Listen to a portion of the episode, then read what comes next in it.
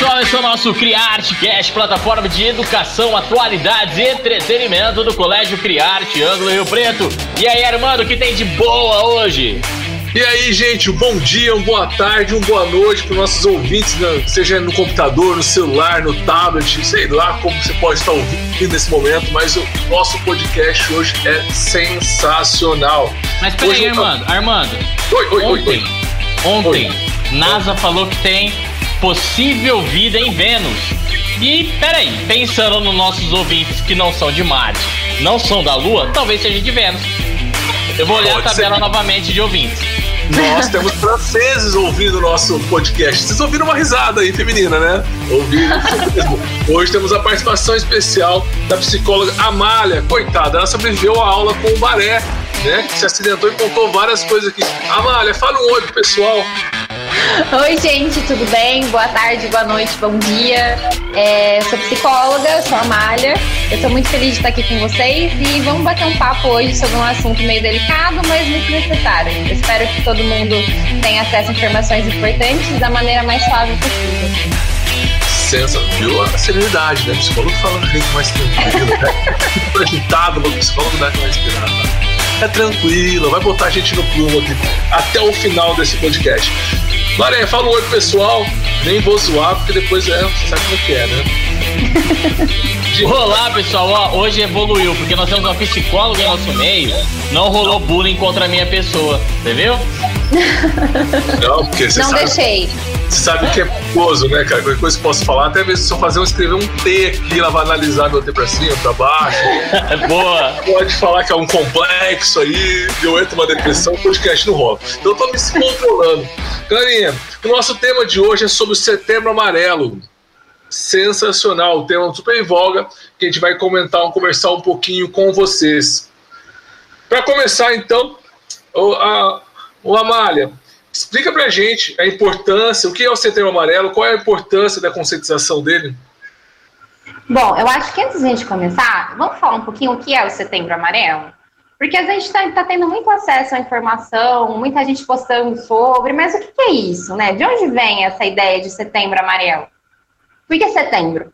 Bom, então a gente vai começar com um dado um pouco chocante, um pouco triste, né? A gente precisa falar sobre suicídio, né? É difícil, é pesado, às vezes a gente tem um pouquinho de medo de falar sobre isso, não é algo que é confortável, mas a gente precisa falar.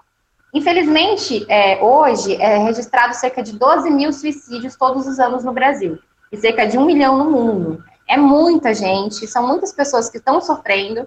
Então, assim, vamos falar sobre isso? Beleza. O Dia Mundial de Prevenção do Suicídio é no dia 10 de setembro. Então, visto isso, a Associação Brasileira de Psiquiatria, juntamente com o Conselho Federal de Medicina, eles formularam uma campanha nacional do Setembro Amarelo.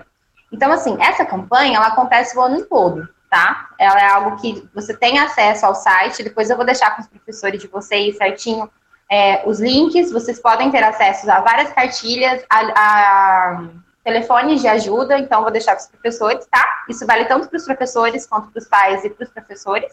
E para os professores não, para os alunos, desculpa, repetir. É, então, assim, por que, que isso é importante? Vamos lá. São muitas vidas. Né? Pensa assim, 12 mil pessoas. 12 mil pessoas são muitas pessoas, são muitas vozes, muitas vidas, e elas precisam ser ouvidas. Né? Elas precisam compreender, precisam compreender que elas precisam de ajuda. E nós, enquanto sociedade, nós precisamos estar preparados para observar o outro, não julgar. E além de ser, com certeza, uma questão de saúde pública. Porque quem são essas pessoas? Né? Onde elas estão? Né? Por que, que a gente não sabe quem que é? Ou quando às vezes é muito próximo, como a gente lida?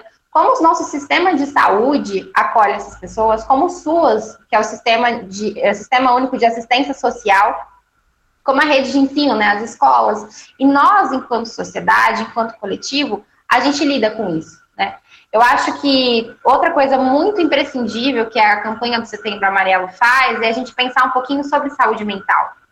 Quantas vezes nessa lógica de produtividade, tem que trabalhar, tem que estudar, tem que passar no vestibular, tem que entregar todas as atividades, a gente acaba esquecendo um pouco da nossa saúde mental, sobre aquilo que a gente sente, né? Eu convido todo mundo a pensar, Armando, Baré, galera que está assistindo, quantas pessoas vocês conhecem que sofrem de, com algum tipo de dor, é, sentimento que não compreende, né? Quantas pessoas sofrem com algum tipo de questão sentimental e não procuram ajuda? Né? Nem tudo é sobre a normalização do sofrimento. A gente precisa começar a falar para a gente começar a sentir que algo está sendo feito, né? Não falar sobre o tema, transformar isso em um tabu, é, é de uma certa forma silenciar esse sofrimento. E quando a gente silencia essas pessoas, a gente só piora a situação. Então, vamos sim falar sobre, com responsabilidade, confiando em quem realmente entende, que são os profissionais da saúde, para que a gente possa ter realmente a prevenção, né? Para que a gente possa evitar que tantas vidas sejam perdidas. Perfeito, perfeito, perfeito. Agora me explica uma coisa, já que a gente entrou nesse assunto. O distanciamento social, ele gerará impactos, ou ele tem impactos para a saúde mental ou não? Muito, muito. Vamos pensar um pouquinho nossa vida? É, nossa vida antes de março, né, que começou a quarentena, me corrijam se eu estiver errada, março. É, a nossa vida é cheia de experiência Correto. social. Né? Então, assim, nós somos seres sociais. Nós precisamos de contato, do abraço, do estar tá junto, né? A gente precisa estar com outra pessoa. É, então, vamos lá. Todo, todos nós, a gente tem os nossos afazeres, compromissos com o trabalho, com as aulas da escola. Algumas aulas são mais legais do que as outras, a gente não pode deixar de falar isso, né, gente? Tem aula que é um saco. Verdade, irmã. é, a preparação para o vestibular, que é muito puxado, que é muito difícil. Acho que o pessoal do último ano vai entender o que eu estou falando, né? O pessoal do ensino médio, em geral, já deve estar preocupado com isso. Então, a gente tem os compromissos com os pais, as tarefas domésticas, as atividades extracurriculares, todas são muito importantes, né? Todos nós precisamos fazer todas essas atividades. Isso é essencial na nossa vida. Mas o que acontece? Muitas vezes essas atividades elas são cansativas, elas são chatas, né? E o que torna elas possíveis, então, se elas são tão cansativas e chatas? São os possíveis encontros que elas nos, permite, nos permitem. Então, assim, as conversas, é. as reuniões com os amigos, ir ao cinema, aquela festinha do final de semana, as viagens, jogar videogame para a galera do Free Fire, do PUBG. Todas essas atividades nos fazem suportar, né, essa realidade, porque elas ajudam a gente a lidar com as coisas que a gente não gosta, né? Todas essas chatices do dia a dia, elas fazem parte, né? Elas são necessárias, como eu disse anteriormente, só que elas são compensadas pelas atividades prazerosas. Então, de uma certa forma, fica equilibrado, né, a relação de prazer e desprazer. O que acontece? distanciamento social, né? A gente acaba tendo uma limitação dessas atividades. Só que as nossas obrigações ainda continuam. Então, o nosso quarto virou uma sala de aula, o local de lazer e o local de descanso, né? Como lidar com tudo isso? É muito difícil. Todas essas demandas, né, esses momentos de distrações, de distra... sem esses momentos de distrações, às vezes fica, às vezes só o videogame, as redes sociais, a Netflix não dá conta. Né? Então a gente fica se sentindo cansado, desmotivado. Isso sem a gente mencionar todos os planos que foram abandonados por conta da pandemia. Né? Quanta gente achou que já ia estar se preparando para o Enem, para os vestibulares, né? É, os professores também imagino que tiveram muitos projetos parados, tem uma galera que quer fazer intercâmbio, uma galera que quer viajar, e tudo isso foi adiado. Então, de uma certa forma, parece que a gente perdeu a gente sente que alguma, que os nossos sonhos morreram de certa forma. Vocês estão conseguindo me entender? A gente sente como se a gente tivesse que elaborar uma perda. Sim. Isso também deixa a gente cansado, desmotivado, parece que o futuro é muito incerto, né? Então a gente fica um pouquinho sem esperança. Algumas pessoas também estão relatando insônia, mau humor, pesadelo, improdutividade, todas essas frustrações, elas acabam intensificando os sentimentos negativos. Às vezes, esses sentimentos negativos, eles já existiam antes da pandemia, né? E aí, com esse processo de isolamento social, as coisas só pioraram. Só que assim, vamos lá. É, é importante a gente ressaltar que o isolamento social é a nossa maior arma contra a Covid-19. É importante respeitá-lo ao máximo. E tentar amenizar essas experiências é um caminho. Então, assim, essa é a nossa realidade, né? É uma realidade que parece que a gente não tem esperança, de que as coisas não vão melhorar, e tá todo mundo cansado, todo mundo cansado de assistir série, todo mundo quer fazer alguma coisa, tá cansado de assistir live. Jogar videogame também, já não consegue mais, já zerou todos os jogos, não consegue fazer mais nada, ou perdeu muito também, não consegue mais voltar. Então, eu acho que é interessante a gente dar algumas dicas, né? Como facilitar esse processo da quarentena. Então, eu pensei em algumas coisinhas aqui, eu acho que é legal a gente ir falando. Que a primeira é, nós precisamos informar. A informação ela é extremamente necessária, principalmente de fontes confiáveis, né? Só que quando a gente é meio que cheio de, de informação, a gente é meio que invadido por muitas notícias, principalmente a que envolve as notícias da pandemia, a gente fica muito mais ansioso, a gente fica bem preocupado. Então, vamos fazer uma coisa? Vamos definir um horário para ler notícia? Um horário que, de preferência, não seja próximo ao seu horário de dormir. Né? Então, defina um horário. Vamos lá, eu vou ler todas as notícias que eu tenho intenção de ler, sobre os assuntos que eu quero me informar. Depois desse horário, eu não vou mais ter acesso a essas notícias, só no outro dia eu vou ter acesso à informação. Outra coisa, definir horário de estudo e de trabalho. Tá muito complicado a rotina das aulas online. Eu sei que tá, né? Tá tudo muito misturado. A gente já não sabe mais o que é lazer, o que é trabalho, tá tudo misturado. Mas vamos definir então uma rotina de estudo. Eu tenho relatos de, de pessoas que estão tentando estudar o dia inteiro. E na pandemia é muito complicado fazer isso, porque, como eu disse, você não tem nenhuma saída. Você não pode, sei lá, ir na casa do seu amigo trocar uma ideia. Você não tem essa liberdade. Então, é importante que você planeje o seu dia com horários, mas que você também tenha horários de lazer. Né? E de preferência ainda que não seja no seu quarto. Por quê? Porque o teu quarto é o lugar onde você descansa. É o lugar onde você assiste a tua série, onde você joga seu videogame, onde você joga o Gartic. Né? Todo mundo tá jogando Gartic agora na, na pandemia. E então é interessante que você tire um pouco do peso do trabalho e do estudo do seu quarto e vá para outro cômodo, se possível, claro. Sobre a, a questão da insônia, é, eu fiquei pensando muito no que eu ia falar para vocês. Eu acho que uma dica importante é tomar o solzinho da manhã né, tomar um pouco de sol de manhã para ajudar na produção dos hormônios que são fundamentais para o sono. É, algumas atividades físicas, aquelas que são possíveis e seguras, né, a gente não pode descartar também o risco de, às vezes, estar tá fazendo alguma atividade ao ar livre, então, que tenha o máximo de segurança possível.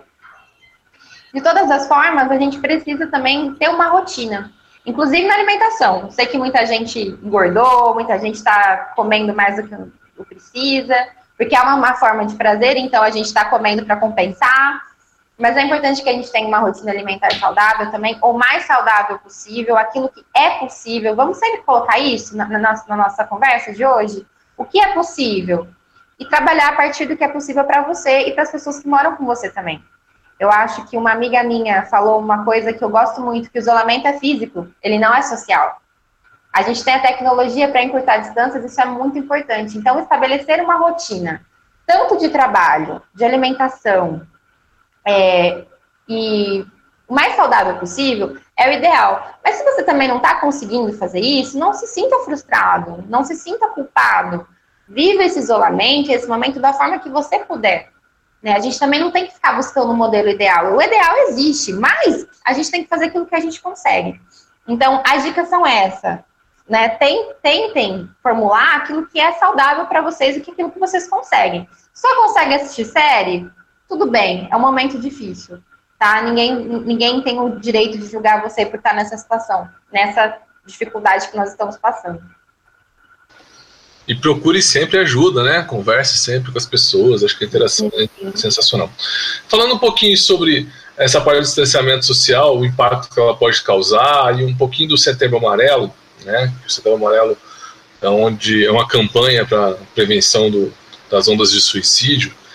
É, eu queria que você falasse para mim, Amália, que, quais são as possíveis causas e quais são os sinais que a gente pode analisar, observar de algumas pessoas que às vezes a gente olha para ela e fala assim, ah, não tem nada, tá tranquilo, mas aí, né, pode ser sinais que pode ajudar a gente a identificar um, alguém que está passando por algum transtorno, algum problema que possa levar até o suicídio. Fala aí para a gente um pouquinho sobre isso. Uhum, perfeito. Eu acho que Antes da gente começar, e eu já aviso que talvez essa, essa resposta seja um pouquinho mais amarga, tá? Vai causar um pouquinho de desconforto, então vamos ter um pouquinho de calma, tá? Tanto para quem está ouvindo, para os pais, para os alunos e para os professores. eu sempre falo que a questão do suicídio, não é só eu, né, obviamente, toda a comunidade científica, que é uma questão biopsicossocial. Questões biológicas, psíquicas e sociais. Né? Então, ela é multifatorial. Só que a gente tem alguns fatores que nos norteiam tanto para o tratamento quanto para identificar essas pessoas. Eu vou falar algumas coisas para vocês, tá? É, que, de uma forma bem didática, para todo mundo prestar um pouquinho mais de atenção, não só no outro, mas em si também. Então, assim, a gente tem um dado que cerca de 96,8% dos casos estão diretamente associados a transtornos mentais. O primeiro é a depressão, o segundo é transtorno bipolar e o abuso de substâncias. É muito importante falar e deixar isso bem claro que todos esses transtornos são diagnosticados e tratados por profissionais da psiquiatria e da psicologia. Né? Em outras palavras, trata-se de uma questão de saúde e necessita de uma formação e uma escuta qualificada e até tratamentos medicamentosos. Os tratamentos medicamentosos, eles só são possíveis pela medicina. No caso da psiquiatria, psicólogo não medica. Nós fazemos parte do tratamento, nós somos, nós somos um conjunto, né? A medicina e a psicologia, elas trabalham juntas nessa. Então, assim, a gente, as pessoas que estão passando por esse tratamento, elas precisam seguir o tratamento apresentado por esses profissionais, não negligenciar. O que é não negligenciar esse tratamento? Não parar de tomar o remédio do nada, não tomar a dose errada, não parar de ir na terapia. Então, assim, levar o tratamento a sério. Eu vou falar um pouquinho mais sobre como fazer isso depois, né? E não, não, a gente não pode se automedicar. Eu não posso pegar o remédio da minha mãe e tomar para ficar mais calma. Eu não posso me autodiagnosticar, o famoso Dr. Google, ir lá e digitar os meus sintomas e achar que porque bate faz algum tipo de sentido, eu tenho esse tipo de transtorno. E assim. Droga, eu gosto do Dr. Google. Tem uma peça para você, professor. Não queria falar nada, não. e pior ainda, gente, a gente não pode usar um diagnóstico ou nosso ou de alguém que a gente né, tenha proximidade para opinar sobre a saúde mental do outro. Não é porque eu tenho uma vivência que o outro vai ter a mesma. Então, assim, vamos tomar cuidado. A gente tem saúde, a gente fala com um profissional de saúde, né? Então, vamos seguir os caminhos certos. Sobre os sinais, eu gosto de pensar os sinais como pedidos de socorro. Né? São formas que a pessoa está encontrando de demonstrar que ela precisa de ajuda. E assim, são sinais, tem os sinais que eu vou chamar de sinais clínicos, né? Que são aqueles que são percebidos pelos profissionais, né? Nós e os sinais que nós, enquanto sociedade, devemos nos preocupar. Eu vou focar mais nesses, nesses da sociedade, que são perceptíveis para todo mundo, né? Porque os clínicos, de novo, deixa o profissional de saúde, né? Vamos nos preocupar com aquilo que a gente pode fazer. Então, assim, primeiramente, se a pessoa tem algum diagnóstico de transtorno mental. Veja bem, isso não é uma sentença, né? Tem tratamento, mas nós precisamos ter cuidado, né? Então, assim, pensa bem, se tem tratamento, essa pessoa já está, se tem diagnóstico, a pessoa já está em tratamento. Então, vamos apoiá-la no tratamento e não julgar essa pessoa, e não ter preconceito, certo?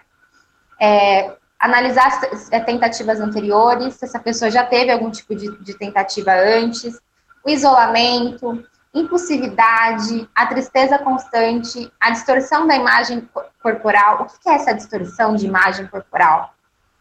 como essa pessoa se enxerga. Como ela, é, é, como ela enxerga, se enxerga no mundo, não necessariamente só o corpo, tá? Mas como ela se enxerga dentro da sociedade, dentro do mundo, o corpo dela dentro do mundo. Dificuldade de relacionamento com as pessoas da mesma idade. Eu vou focar um pouquinho também, gente, na idade de vocês, tá? Dos alunos. Então, vamos lá. Essa questão da insegurança, a queda do desempenho escolar. Professores, prestem muita atenção nisso tá? Se um aluno de vocês tem uma queda muito grande no desempenho escolar, do nada, fica atento, presta atenção. Algumas crises de raiva, de agressividade, a baixa autoestima, atração por comportamentos de risco. O que, que é atração por comportamento de risco? Sabe aquela pessoa que sempre está se colocando em situações de perigo?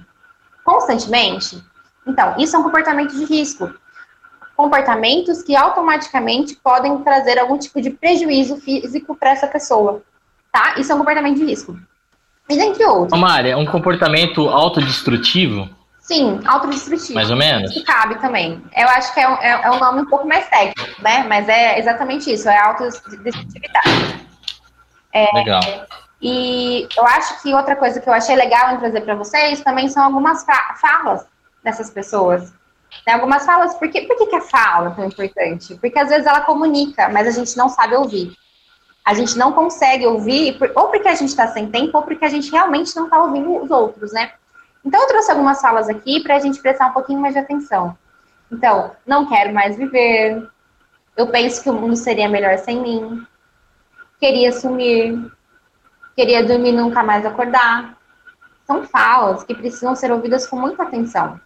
Então, se você, professor, você pai, mãe, ou você aluno, ouvir algumas dessas frases e você perceber alguma das mudanças que eu citei anteriormente, procura ajuda. Se você é aluno, né, criança ou adolescente ou pré-adolescente, procura um adulto que você confia. Eu, eu, eu, acredito que todos os professores estão abertos para tentar ajudar nessa situação. Então, procura um adulto que você confie. Isso é muito importante. É, eu sempre tento falar é, da importância da gente precisar ensinar isso nas escolas. Que não é normal não se sentir bem. Não é normal passar mal antes de uma prova por ansiedade. Não querer se, se relacionar com outras pessoas. Eu sei que tristeza, alegria, é, o nervosismo, eles fazem parte das nossas vidas. Isso é real. Só que quando isso de alguma forma te incapacita, seja você aluno, professor, pai ou mãe, é necessário pedir ajuda.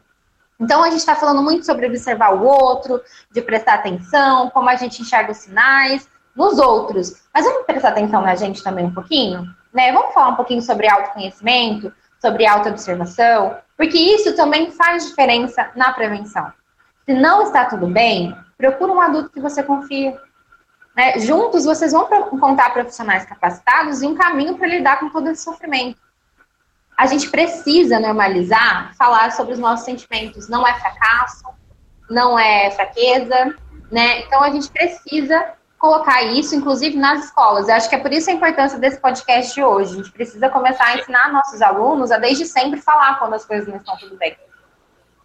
E, Amália, é importante a gente deixar ressaltar também que muitos desses pontos que você falou, às vezes nem pode ser uh, o CID, mas também pode ser outros transtornos, outros problemas. Que o importante é sempre procurar um adulto, né? E depois procurar até um psicólogo, alguém para poder direcionar né, essa, essa criança. Né? E às vezes, Armando, nem se trata de transtornos também. Às vezes a gente tem dificuldade de lidar com algumas coisas na vida, nem tudo é sobre doença. Né? Nem tudo é sobre problema. A gente também precisa de terapia, ou às vezes de outros profissionais, por exemplo, médico psiquiatra, para lidar com questões que a gente não está dando conta. E é normal que isso aconteça durante a vida. Isso faz parte também de crescer. Sim. Mas, ô Mária, uma criança ou, um adulto também que está nesse nível que a gente está falando aí, o que, que a gente pode dizer ou fazer ou não dizer ou não fazer para uma pessoa que está mais ou menos nesse nível, o que, que a gente pode ou não fazer? Eu vou começar falando o que a gente não pode fazer. Perfeito. Que aí a gente começa a problematizar algumas coisas que precisamos, né?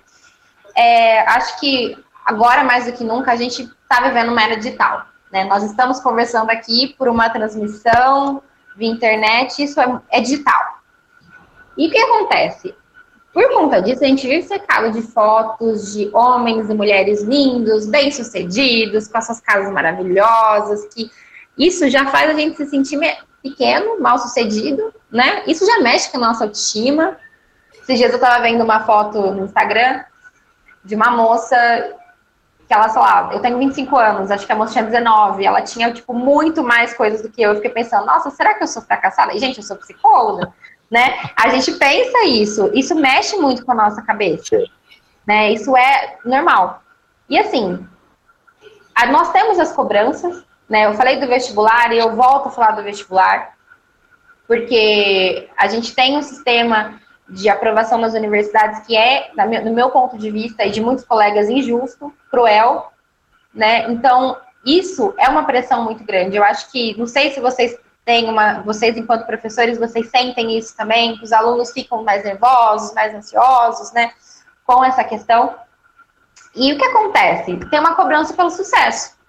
Você tem que ter sucesso. Você com 17 anos, você, se você escolheu medicina, você tem que passar numa, no vestibular mais concorrido do Brasil e sentar na cadeira com 17 anos e sair formado com 23.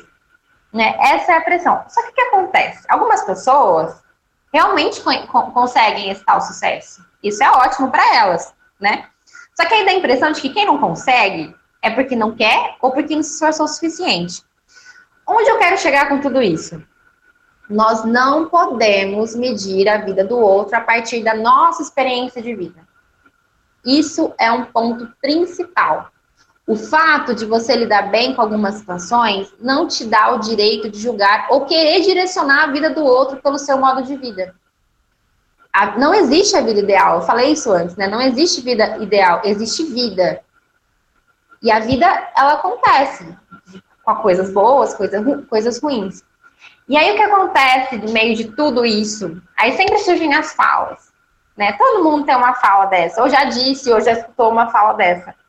Eu queria compartilhar com vocês e esmiuçar por que, que elas são problemáticas. Por que, que a gente não pode falar isso, né? Então, ó, a gente começa pela clássica Isso é falta de Deus. É, vamos pensar uma pessoa extremamente religiosa, que acredita muito na religião dela, tem muita fé, está no sofrimento absurdo e ouve essa frase. Você está praticamente acabando com todo, tudo que faz parte do ser dela, daquilo que ela acredita. Então, isso só piora, porque ela pode perder a única coisa que ela se apega. Olha como isso é problemático, olha como a gente tem que pensar muito bem. E outra, é, é falta de que Deus? Do seu ou dela? Né? Isso tem muito a ver também com respeitar as diferenças dos outros. E a gente precisa parar de achar que o que funciona para um vai funcionar para todos né? É, olha outra também que é muito comum, é frescura, tá querendo chamar atenção. Isso pode contribuir e muito para aumentar o isolamento e a dificuldade dessa pessoa de se abrir. Porque ela começa a achar que realmente o problema é ela.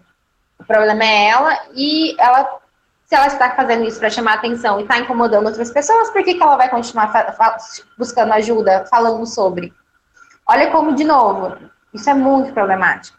Para com isso, você tem tudo na vida, você tem conforto, como se só as pessoas que tivessem estado de vulnerabilidade social tentassem suicídio ou chegariam a completar o suicídio. A gente tem dados que, que mostram que sim, saúde mental está relacionado a estar bem alimentado, a ter moradia, né? Isso faz parte do processo de saúde mental, só que não é só as pessoas pobres que se matam. Né? Então, vamos lá, vamos falar um pouquinho sobre isso. Olha como isso é perigoso. Olha como isso, né? A gente precisa tomar cuidado. E uma coisa que eu acho que a gente às vezes acaba fazendo sem querer, que é essa que eu vou falar um pouquinho agora, que é quando alguém chega para se abrir e falar dos seus problemas, o que, que a gente faz? Nossa, mas a minha vida também é difícil. Os meus problemas são maiores. Não, porque olha, né, a gente tende a fazer isso, mas Vamos pensar um pouquinho? Por que, que a gente precisa mensurar e comparar sofrimento? Né? Por que, que a gente não pode compartilhar nossas vivências no pico de igualdade?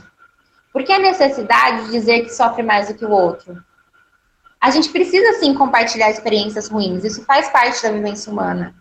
Mas quantas vezes alguém já chegou para conversar com você e você quis dizer para ela assim: olha, não, você acha que isso é problema? Você não sabe o que eu estou vivendo. Mas o modo como você lida com seus problemas não é o mesmo com que ela lida com os dela. Né? Então, vamos pensar um pouquinho sobre isso, acolher mais e julgar menos. E agora a última, eu vou compartilhar com vocês uma coisa que aconteceu com uma amiga minha. Que alguém disse para ela e ela ficou muito frustrada. Ela não tem nenhum tipo de transtorno, é uma pessoa saudável, mas magoou muito ela. E, por favor, isso vale para os professores também. Eu sei que não são todos, mas eu, infelizmente, no meu processo de educação já ouvi isso de alguns professores, então vai ficar um alerta aqui para os educadores em geral. É, não diga que a pessoa não tem futuro ou que ela é incapaz.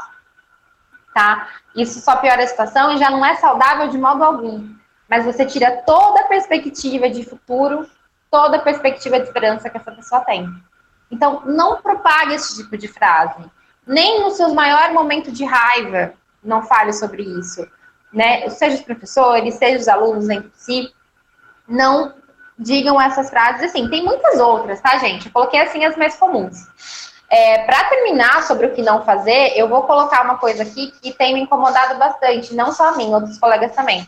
Eu tenho observado muitas correntes no Instagram, no Facebook, até no TikTok. É, estou aberto para conversar caso você precise, ou o meu inbox está disponível. Eu sei que às vezes a intenção é boa, né? Eu sei que às vezes a gente quer ajudar, né? A gente sente que a gente precisa ajudar. Só que assim, caso você não seja um profissional da área, a tua escuta não é qualificada. O que, que eu falo quando eu digo escuta qualificada? Lembra que eu falei das falas? Nós, profissionais, temos uma escuta que é treinada para identificar os sinais clínicos que vocês não conhecem, né? A gente tem a técnica. Não existe meio psicólogo, não existe meio médico, né? Fora que a gente tem que pensar que é um excesso de responsabilidade que uma pessoa alega. Pensa bem, você tem que carregar essa responsabilidade? Você não está preparada para isso. Isso pode te prejudicar também a tua saúde. Então, assim, vamos deixar de novo a saúde para profissionais da saúde. Quer ajudar seu amigo que chegou para conversar com você sobre um tema pesado? De novo, procure um adulto que você confia. Né? Chegue às pessoas que vão te ajudar de fato. Você ouvir a pessoa que está tentando conversar com você é ótimo, mas você não tem escuta qualificada. Então, acho que essas são, assim, as coisas que eu acho que faz um pouquinho mais de sentido. Ah, outra coisa, bullying também não, tá, gente? Vai, Armando! O quê? É que eu faço um bullyingzinho com o Baré aqui no, no programa, tá? Eu, é, eu tô ligada. Eu uma seguradinha, né? Porque né, vai que eu sou analisado nesse. E, e, outra, você falou esse negócio do estou pronto para ouvir, né? Que o pessoal posta geralmente no, no Instagram e no, no, no, Facebook, eu vejo muito. Todas as vezes, né? se você depende com o que você falar, né, da forma que você falar, pode ser um estopim, né? Sim. Pode ser. Sim. A tua palavra vai ter muito poder, porque a pessoa está confiando em você e você acaba às vezes tomando uma atitude que não é necessária. Exatamente, exatamente. Porque quando a gente trabalha com uma pessoa desse nível de sofrimento, ela vai testar a gente também. E ela vai mostrar todo o sofrimento dela. E isso é assustador. Tá? Isso gera outras angústias.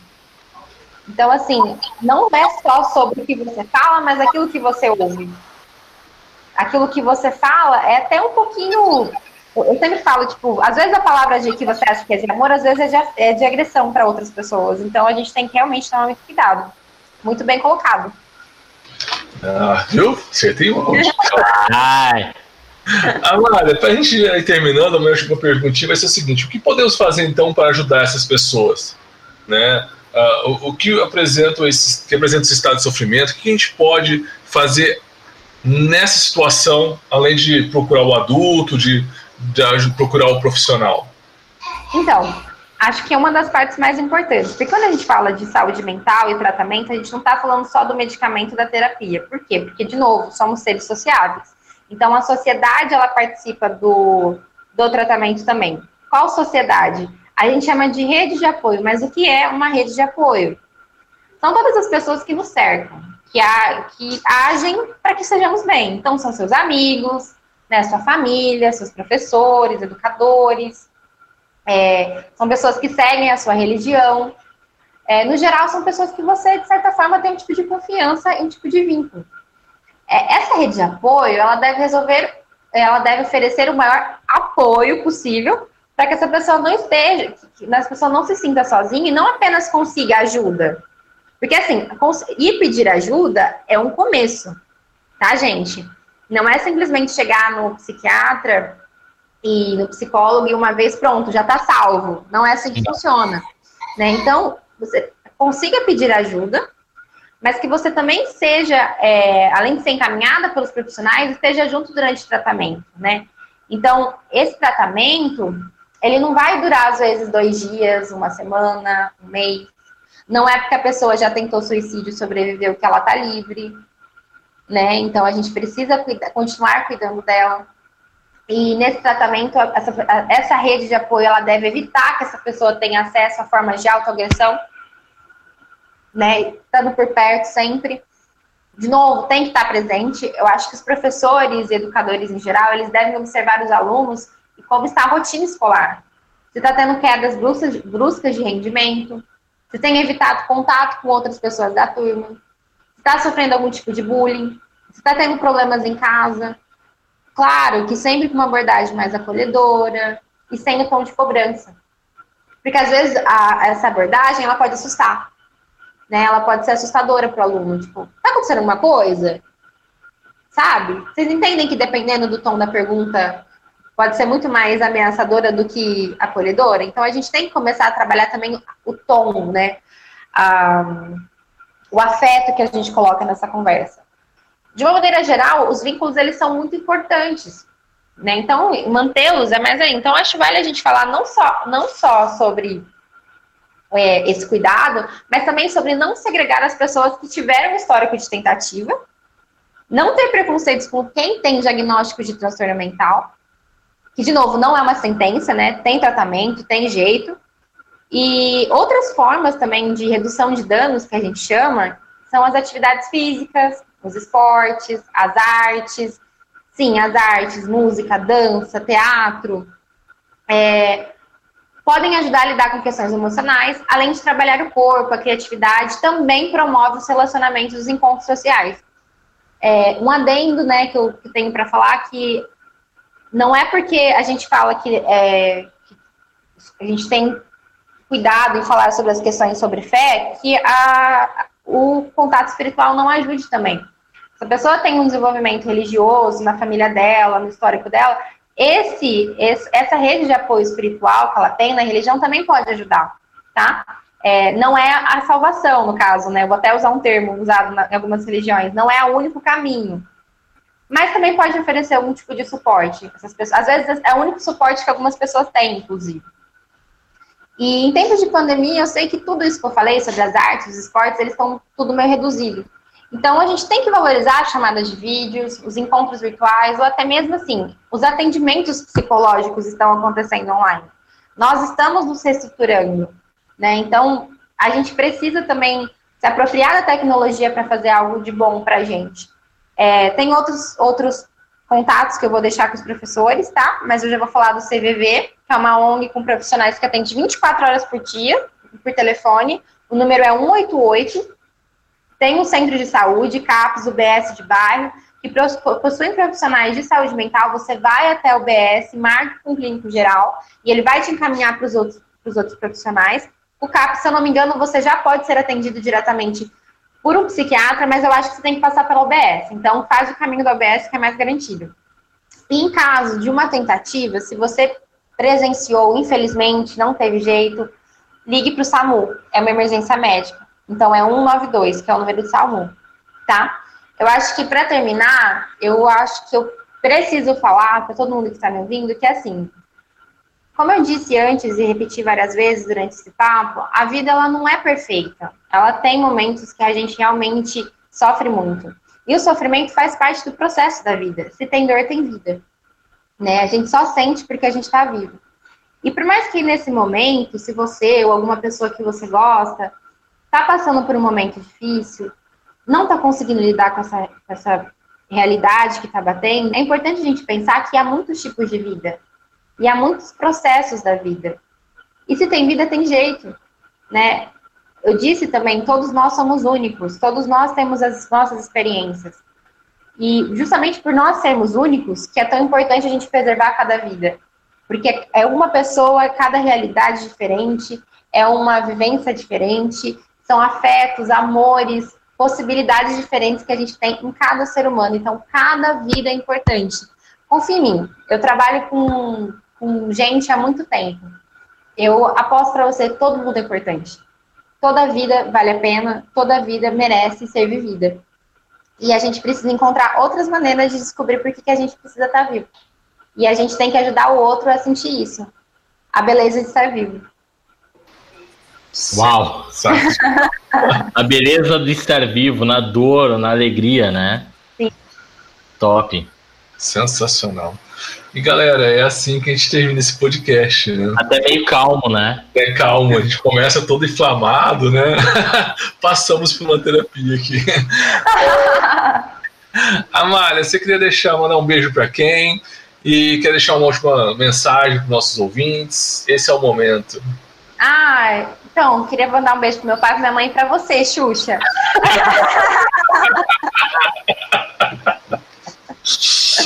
Isso, Não, então. É ótimo. Isso alguém falou. Agora falando sério, gente, obrigada. Eu queria parabenizar vocês, a escola. De novo, é muito importante a gente falar isso nas escolas. É, obrigada por todo mundo que está me ouvindo. Estou é, à disposição, tá? Tanto para dúvidas quanto para precisar de ajuda. Fala com o professor, se quiser falar comigo depois, nós estamos aí. E é isso, vamos pensar um pouquinho tudo isso que eu falei para a gente se informar, para a gente poder ajudar outras pessoas e também nos ajudar, de começar a nos perceber. Não tem problema nenhum ter alguma dificuldade na vida. Não tem problema nenhum não dar conta de lidar com tudo que está acontecendo. A gente tem que pedir ajuda e nós estamos aqui para isso, né? Uau! Sensacional. A gente tem que analisar o tamanho dessas pedras, né? Sim. E tem que criar força com os outros para poder superar cada uma delas. Sim, se é. tá pesado, vamos dividir, né? É, sim. sim. A humanidade é feita assim, né? Um ajuda o outro sempre. Galera, quero agradecer demais a participação da, da Amália nessa contribuição profissional e de experiências que, que teve. Quero agradecer aos nossos ouvintes por estarem aqui com a gente. Agradecer ao colégio por ter dado mais uma oportunidade de refletir sobre temas atuais que devem ser conversados. Muito obrigado a todos e vamos continuar. Estamos todos juntos nesse barco e ninguém solta a mão de ninguém. Baré, é com você, meu querido. É, esse foi o nosso Criarte Cast. Sensacional, falando sobre Setembro Amarelo. É um tema duro, mas ao qual nós precisamos falar. Então vamos lá, galera. Esse foi o nosso Criarte Cast, plataforma de educação, atualidades e entretenimento do Colégio Criarte Ângulo Rio Preto.